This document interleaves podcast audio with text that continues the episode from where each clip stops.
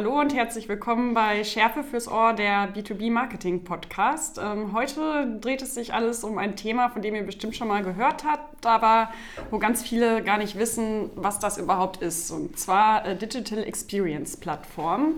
Deshalb äh, werde ich heute zusammen mit meinem Kollegen Alexander einfach mal erklären, ja, worum es sich dabei handelt, was die Vorteile von einer solchen Plattform sind und wo auch die Abgrenzung zu anderen Marketing-Systemen ist. Alexander, äh, erklär doch erstmal, was ist überhaupt eine Digital Experience Plattform? Hoppala, hallo. Ein großes Thema. Ähm, also insgesamt umfasst eine, eine Digital Experience Plattform all die Bausteine, die ich als Unternehmen brauche, um die komplette digitale Customer Journey meiner Kunden und zukünftigen Kunden abzubilden. Wenn man das ein bisschen vereinfacht, ähm, früher gab es nur Webseiten, ähm, und ähm, wenn wir heute Newsletter oder Social Media mit dazu nehmen, dann würde so eine Digital Experience Plattform halt alle drei äh, Komponenten ne, optimal verknüpft anbieten können. Und wie kann ich mir das dann ganz konkret als Unternehmen vorstellen? Muss ich dann alles neu machen, wenn ich so eine Digital Experience Plattform äh, nutzen möchte? Oder kann ich auch bestehende Sachen nutzen? Das ist ein bisschen davon abhängig, äh, für welche Lösung man sich dann entscheidet. Also es gibt Lösungen da draußen, die in der Lage sind, vorhandene Systeme zu integrieren. Dann sprechen wir oft so von so einem Begriff, der heißt Brownfield Approach, ja, also dein vorhandenes CMS ähm, äh, integrieren oder andere Systeme, die du schon hast. Und es gibt aber auch Digital Experience Plattformen da draußen, die, naja, mehr oder weniger alles auf einer grünen Wiese neu entstehen lassen müssen. Mhm, okay, apropos Thema CMS, das haben ja viele Unternehmen im Einsatz. Wo ist denn da der Unterschied zwischen einer Digital Experience Plattform und einem CMS? Naja, so ein typisches CMS oder wenn wir etwas genauer sind, Web-CMS ist am Ende ja eine Tonne, in der befinden sich Inhalte und die sollen auf einer Webseite am Ende ausgespielt werden, ganz einfach gesagt. Und wenn ich sage, dass ich mit so einer Digital Experience Plattform halt nicht nur eine Webseite mit Inhalten bespielen will, sondern eben alle digitalen Touchpoints, auf denen meine Interessenten und Kunden unterwegs sind, dann hat das natürlich auch große Auswirkungen auf so Themen wie Datenhaltung, Datenstrukturen. Das heißt, ein Web-CMS ähm, beschäftigt sich halt nur mit Web-Content und allem rund um Web und ähm, das macht es ein bisschen ungeeignet dafür, auch andere Kanäle zu bespielen. Heißt also, dass die Digital Experience Plattform quasi dem CMS äh, übergeordnet ist, ähm, strukturell. Also dass ein CMS ein Teil von einer Digital Experience Plattform sein kann. Ja, ich würde eher sagen, das geht ineinander auf. Der mhm. Content eines CMS würde in dem Content Repository oder im Content Speicher ähm, einer Digital Experience Plattform auch liegen, aber halt naja, mit gefleckt mit dem, mit dem, mit dem Tag Content für, für, für Web, Web-Content. Weil am Ende möchte ich mir das ja so vorstellen, dass ich eigentlich Content erstmal erstelle, unabhängig ähm, von dem Kanal, auf dem er dann später ausgespielt wird. Ähm, man kann da kanalneutrale äh, Content-Erstellung zu sagen und den dann zu nehmen und eben für die entsprechenden Kanäle anzupassen. Ähm, weil im Web funktioniert so ein Stückchen Content gänzlich anders als auf Social-Media-Kanälen oder im Newsletter. Und einer der riesigen Vorteile dieser Art, mit Content umzugehen, ist halt auch, wenn, naja, der neue Kanal, keine Ahnung, das Geruchsfernsehen jetzt äh, noch dazukommt, ähm, dann kann ich das adaptieren.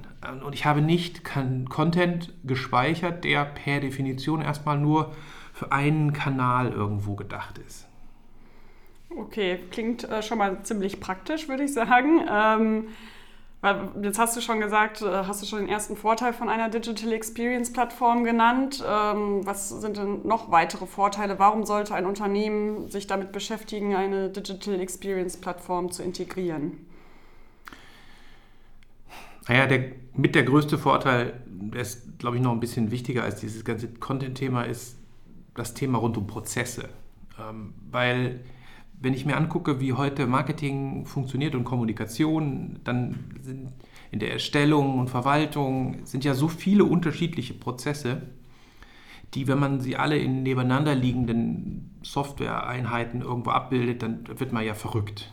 Ähm, und so eine Digital Experience Plattform, die schafft halt so einen, so einen Komplettprozess, der immer noch sehr komplex ist, aber der dann auf einer Plattform im Idealfall abläuft. Also wenn man das mal ein bisschen größer denkt, früher haben wir ganz oft, wenn wir mit größeren Unternehmen zu tun hatten, das Problem gehabt, dass irgendwie die äh, Organisationseinheit äh, in Spanien keine Ahnung hat, äh, welcher Content irgendwo erstellt wurde und gar nicht weiß, dass die Landingpage, an der sie gerade baut, von den Kollegen in Russland schon fünfmal erstellt wurden.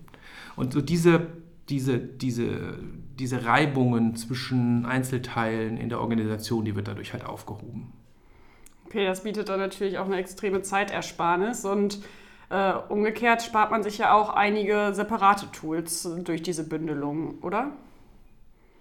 Ja, wobei eigentlich eine Digital Experience Plattform ja auch gerade dann dadurch glänzt, im Idealfall die jeweils passenden Speziallösungen und Tools einzubinden in so ein, in, in, am Ende die Digital Experience. Ne? Also ähm, am Markt finden wir ganz oft auch ähm, Unternehmen, die DXP auf ihr Produkt draufschreiben, aber in Wirklichkeit ist es keine Digital Experience Plattform, sondern ein aufgepimptes CMS mit zusätzlichen Funktionalitäten. Eine echte, eine echte Digital Experience Plattform ist eine modulare Plattform, die ich um die Elemente erweitern kann, die für mich halt und für meinen Use Case wichtig sind. Ja, ich äh, finde, das merkt man häufig am Markt. Es gibt ja super viele verschiedene Marketinglösungen mit äh, nahezu unendlichen vielen verschiedenen Möglichkeiten, die zu benennen. Und für den Nutzer ist es doch am Ende oft sehr schwierig, dann wirklich zu erkennen, okay, was steckt dahinter, hinter diesem Begriff. Ja, auf jeden Fall. Also das sehen wir gerade im Bereich Digital Experience Plattform. Das ist ein Modewort. Äh, DXP, das schreibt man heute auf, auf Software drauf, genauso wie viele Leute KI auf ihre Software draufschreiben und am Ende sind, naja, Mittelwerte und ein bisschen Statistik drin, aber halt keine KI. Ähm, am Ende ist ja wichtig, was drin ist. Ähm, und ich glaube, dieses Thema Digital Experience Plattform, das kommt ja aus dem, aus dem Konzernumfeld. Und da entwickelt das ja auch die größten Vorteile, wenn in großen Organisationen so eine Art übergreifendes ähm, Management stattfindet. Im mittelständischen und kleineren Umfeld, ganz ehrlich, ist es wahrscheinlich eher ein Marketingbegriff. Okay. Wenn ich jetzt als ähm, Unternehmen sage, gut, das Thema das interessiert mich und ich denke darüber nach, ob ich eine DXP integrieren sollte in mein Unternehmen, worauf muss ich dann auf jeden Fall Wert legen und worauf sollte ich achten? Na, ich glaube, man muss sich halt mit der Frage beschäftigen, wie sieht denn mein digitaler Businessprozess heute aus? Wie sieht der morgen aus? Wo will ich hin? Kann die Lösung mir das anbieten? Ähm, wie, wie, wie aufwendig ist das, so eine, so, eine, so eine Digital Experience Plattform an das anzupassen, was ich gerne haben möchte und brauche? Ähm, brauche ich, brauch ich so ein, so ein, so ein, so ein Flaggschiff wie ein, wie ein Adobe Experience Manager? Ähm, oder, oder reicht im Zweifel eine etwas agilere Lösung auch aus? Also man muss sich wirklich ausführlich damit beschäftigen, ähm, wie sieht der Use Case heute und morgen aus und passt das hier äh, zu dem, was ich haben will. Wir haben ja bei Content Pepper auch äh, als eine unserer Softwarelösungen eine Digital Experience Plattform. Was ist denn daran die Besonderheit? Wir, haben uns, wir haben uns ja da echt Mühe gegeben, eine wirkliche Plattform hinzustellen. Also eine, die die vorhandenen Lösungen, wenn das gewünscht ist, auch integrieren kann. Das heißt, egal welches Web-CMS du jetzt im Einsatz hast, ähm, wenn es über eine geeignete Schnittstelle verfügt, können wir es integrieren. Egal welches Newsletter-System für dich das Richtige ist, ähm, wir können es in den Prozess integrieren. Das heißt, wir haben die Möglichkeit geschaffen, für Unternehmen ihre Investitionen so ein Stück weit zu konservieren, weil viele Aspekte, die sind ja auch in Einzellösungen teilweise schon ganz gut gelöst.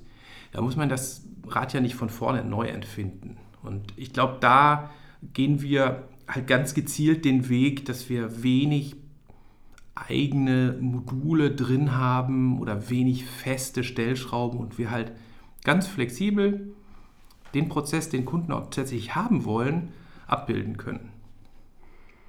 Super. Vielen Dank, Alex, dass du uns äh, und unseren Hörerinnen und Hörern dieses doch auf den ersten Blick etwas komplexe Thema ja, runtergebrochen hast. Ähm, wenn ihr noch Fragen zu dem Thema habt, dann meldet euch gerne. Die Daten findet ihr in den Show Notes. Ja, Dankeschön. Tschüss.